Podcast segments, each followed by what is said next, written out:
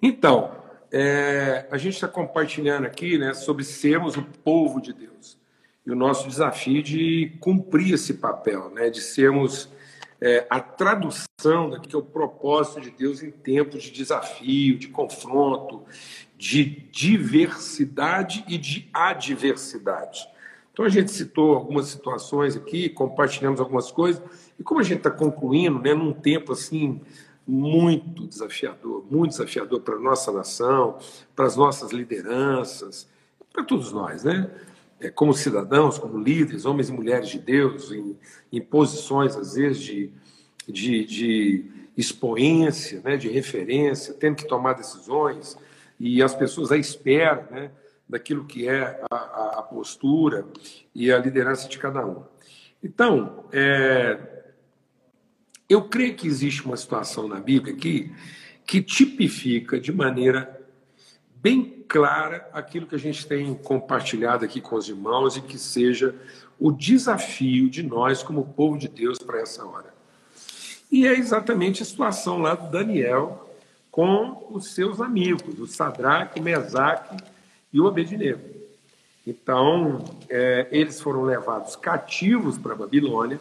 O rei Nabucodonosor, ele sequestrava, né, os príncipes, os intelectuais, os líderes, os expoentes. Então, havia uma cooptação, né? Eles iam lá e sequestravam, vampirizavam. A gente tem falado muito sobre isso aqui. Para que pudessem servir aos interesses, né, daquela forma de pensamento. E o Nabucodonosor é um, é um líder, né, um, um, um rei, um, um imperador, é, de, de, de capacidade, não vamos entrar aqui no mérito, né, da, das, das, das dos valores dele, mas vamos falar ele como governante, administrador. Esse cara construiu o Império Babilônico, né, ele... Ele construiu a cidade de Babilônia no seu apogeu. Então, assim, avanço na área de tecnologia, desenvolvimento. E só que ele foi exatamente porque ele era muito bom, muito capaz daquilo que ele estava fazendo. E como administrador da coisa pública, ele era um, um gênio, ele foi ficando soberbo, ele foi se ensimesmando. E ele estava tentando se cercar, né, de toda forma de conhecimento, de ciência, de aparato, de teu apoio, em tese, fazia até um bom governo. Mas ele foi ficando vaidoso. E as pessoas que o cercavam foram seduzindo o Nabucodonosor é, a, a, a um processo de, de autoimagem, né, em que ele, ele começou a... a, a A, a, a cultuar a sua própria pessoa, né, como um personagem a ser venerada. E isso, já que aqui, aqui o brasileiro gosta de falar de, de lado, né? Eu já compartilhei aqui numa outra live. Eu acho que se alguns líderes brasileiros pudessem, eles todos iriam construir uma imagem de si mesmo, né? Uma estátua.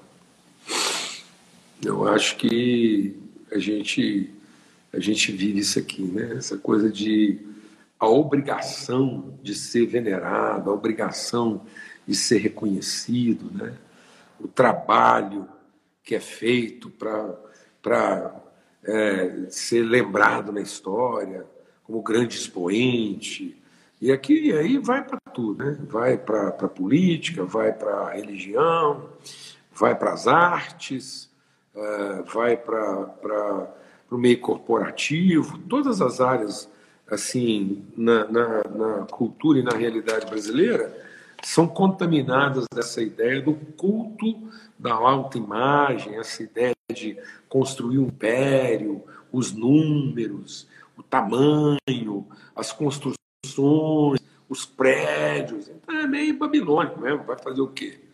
Então, aquilo que fica, né, muitas vezes de patrimônio legado é a estrutura, a, a, os números, a quantidade, e vai por aí afora. Também não vamos esticar disso aí, não. E era isso, porque isso era, era, isso era a essência de Babel. Vamos construir, vamos juntar, vamos pegar toda a nossa habilidade, nossa competência e construir um, um monumento, né? Não era construir uma cidade, era construir um monumento. Então, às vezes, é isso, né? Às vezes, as pessoas, elas, elas não inauguram um viaduto, né? Elas inauguram um monumento é, de lembrança e reconhecimento da sua capacidade administrativa. Então, às vezes, o viaduto nem é lá essas coisas, né? Mas a, a cerimônia que se cria em torno da inauguração daquele viaduto é como se um Messias tivesse descido na terra e, e resolvido um problema, sendo que, na verdade, ninguém fez mais nada que obrigação, né? Aí, às vezes, os governantes de todos os lados, hein, mano? Isso é de todos os lados, é de tudo quanto é lado. Querem ser lembrados pelos seus números. Ah, reduzi isso, a taxa foi tal. Na minha época, a, a, a, os, os doentes eram bem assistidos, os pobres comiam. Na minha época, não sei quanto de educação, na minha época, economia, não sei o quê, tanto de emprego, tantas estradas, tantas pontes. Mano, fala uma coisa. Nada mais do que obrigação. Tinha nem que pôr placa. Isso é uma responsabilidade, velho. Isso não dava nem ter lá cerimônia de inauguração. É só pôr para funcionar. Mas não. Isso tem que ser contabilizado para o Nabucodonosor, o rei da Babilônia. E aí vou te falar, dava show, todo mundo. E nessa dele escravizar a ciência e a religião em torno da sua gestão, e aí não interessa de que lado ele está, interessa a cultura e a forma do pensamento, ele achou um amigo entre os seus serviçais. Sabe quem foi o melhor amigo, né? Porque eu já falei aqui que não existe melhor amigo, né? Então vamos corrigir. Sabe quem foi o amigo de Nabucodonosor? Daniel. Daniel. E um dia não foi Daniel que falou com Nabucodonosor. Foi Deus que deu para ele um sonho. Deus falou com ele. Deus. Às vezes a gente fica achando que a gente tem que falar. A gente tem que falar para cumprir a nossa submissão à orientação de Deus. Quando Deus coloca uma palavra no meu coração, eu tenho que comunicar para cumprir a minha submissão. Mas não que Deus depende de mim para falar com quem quer que seja. Porque quando Deus tem que falar com a pessoa, e se eu não falar, uma mula fala, um passarinho fala, um, uma, uma mosca fala. Ele fala em sonho, Deus fala. Então, quando Deus me coloca no processo de comunicar, não é porque ele precisa de mim para falar, ou que se eu não falar, a vontade dele não vai ser cumprida. Ele já avisou, ele falou assim, se vocês não cumprirem o seu propósito, que é o seu privilégio de comungar a minha natureza, as pedras falam no lugar de vocês. Amém? E aí, Deus falou com Nabucodonosor, quando ele foi compartilhar, o Daniel avisou para ele. E aí o Daniel, presta atenção, mano, o Daniel e os seus três amigos, o Daniel e os seus três amigos, como homens de Deus, deixa o Espírito de Deus, como povo de Deus, o Daniel e os seus amigos, não reivindicaram um estado de direito a, a um estado de liberdade do direito, ou um estado de direito como expressão da liberdade.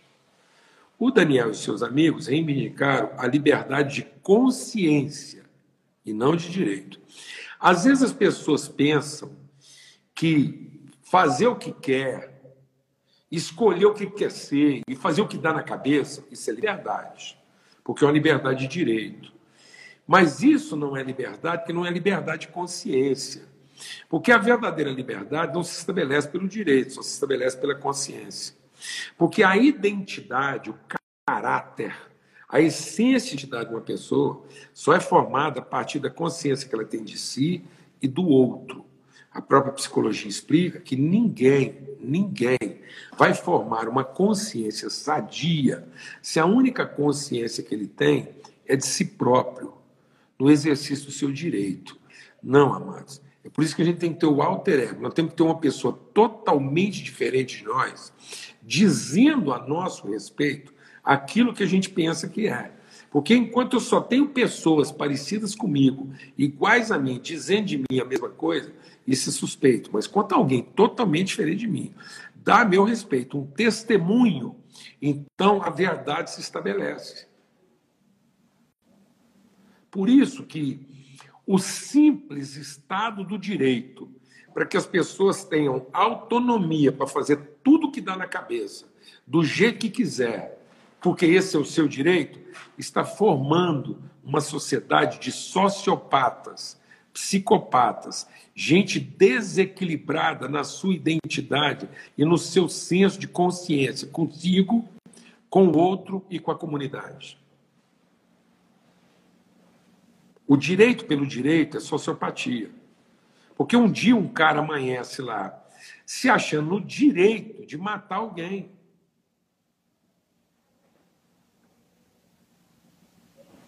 Ou de roubar, ou de fazer o que quiser. Então, o que mantém a saúde espiritual, emocional, mental de uma comunidade é a consciência. Então, o Daniel era amigo, amigo do Nabucodonosor. E porque ele era amigo do Nabucodonosor, ele se opôs ao Nabucodonosor como o governante da época.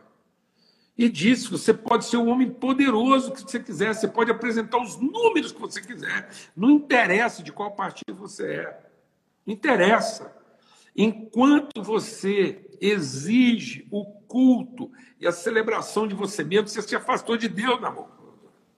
E se opôs a ele, e se recusou, colocou em risco o seu direito de liberdade para manter vivo o seu direito de consciência. E aí o Nabucodonosor, que tinha o Daniel por amigo, e o Daniel era amigo do Nabucodonosor, o governante, que era amigo do Daniel, mandou ele para a Cova dos Leões. Então o Daniel foi mandado para a Cova dos Leões por um amigo. E era um sentimento de amizade tão forte que o Nabucodonosor foi lá e esperou a pena ser cumprida para ver se Deus, num ato de misericórdia, livrasse ele da sua insanidade de ter que cumprir uma lei que ele mesmo criou.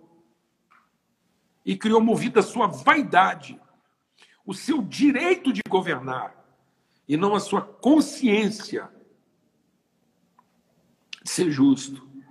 Nabucodonosor, no seu direito de exercer o seu poder, criou leis que depois vitimizaram ele mesmo e as suas relações. Porque ao ter que cumpri-las, ele teve que mandar um amigo para a Cova dos Leões. Porque ele não se rendeu e não quis garantir o seu direito por ser amigo do governante, mas se opôs a ele para manter a sua coerência e a sua liberdade de consciência. Em favor, sabe de quem? Do próprio Nabucodonosor. Depois, esse mesmo rei vai mandar lá aqui, ó, em outra situação aqui, que nós estamos lendo aqui, ele manda os, os, os, os amigos de Daniel. Então, essa circunstância aqui, os amigos de Daniel também passaram pela mesma situação. E aqui citados pelos nomes, né, babilônicos deles, Sadraque, Mesaque e Abidineu. E aqui diz o seguinte, esse povo era amigo. Eles queriam o bem do país e do governante, queriam cooperar, mas sem se promiscuir.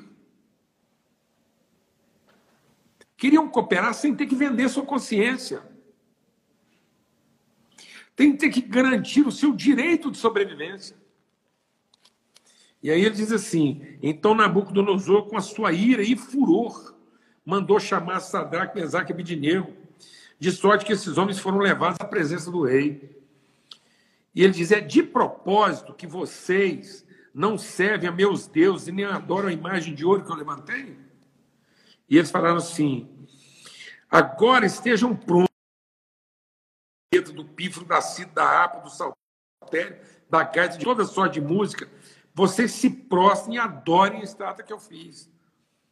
Porque isso é bom. Então, aquele homem, na sua insanidade, na sua patologia, ele achava que, por conta da sua sinceridade e da sua devoção, e na exclusividade do seu pensamento, ele era capaz de saber o que era bom para todo mundo.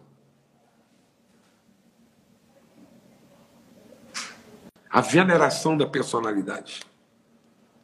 A veneração do poder e do direito.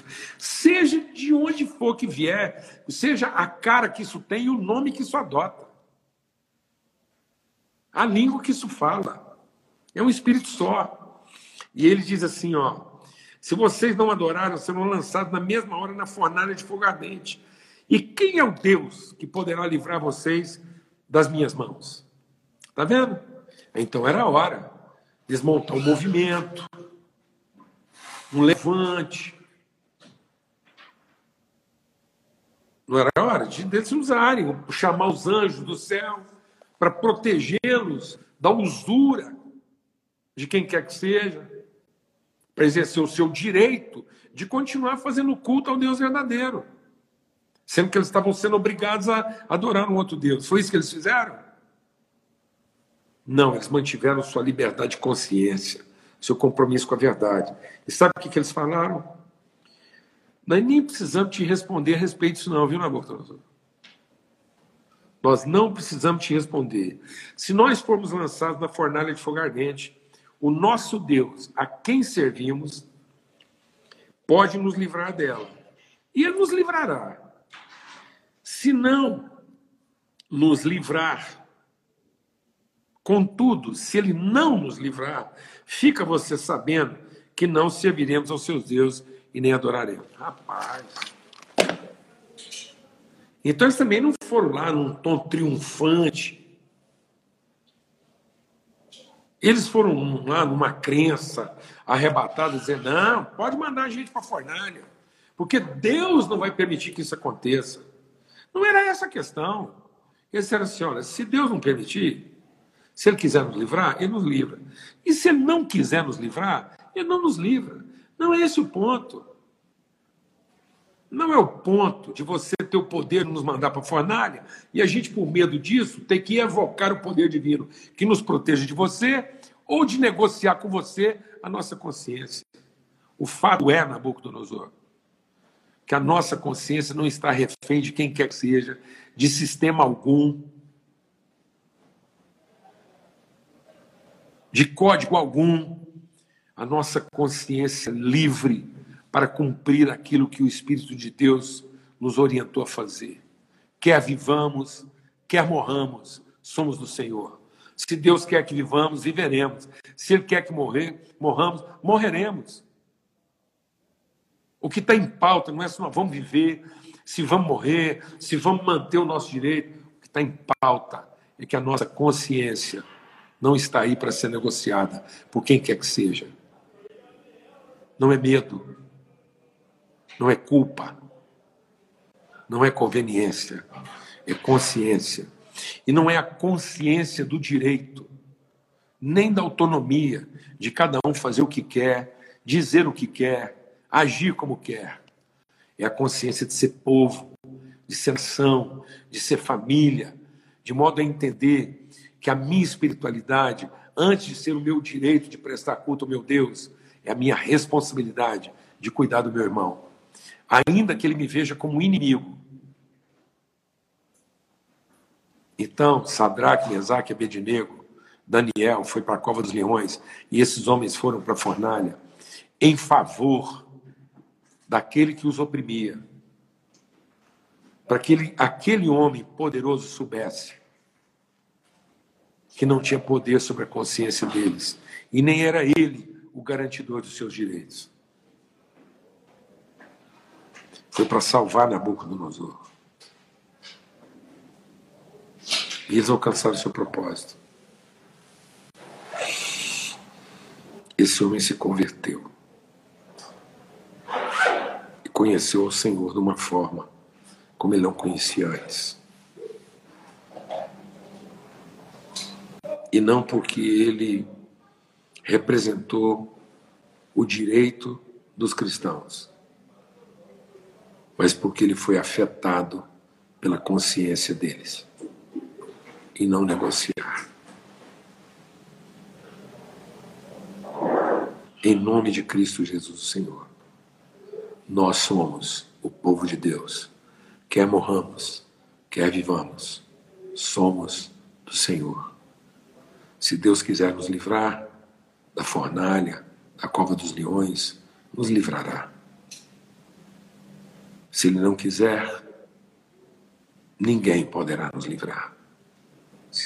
Mas saibam todos, saibam todos, que Ele é o Senhor da nossa consciência.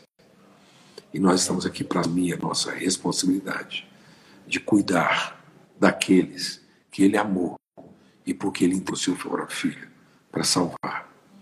No nome de Cristo Jesus, o Senhor. Amém? Forte abraço a todos. Bom descanso. E até domingo, se Deus quiser, às oito horas da manhã, para a gente conversar um pouco sobre o princípio. Tá bom? A paz de Cristo seja sobre todos. Em nome de Jesus.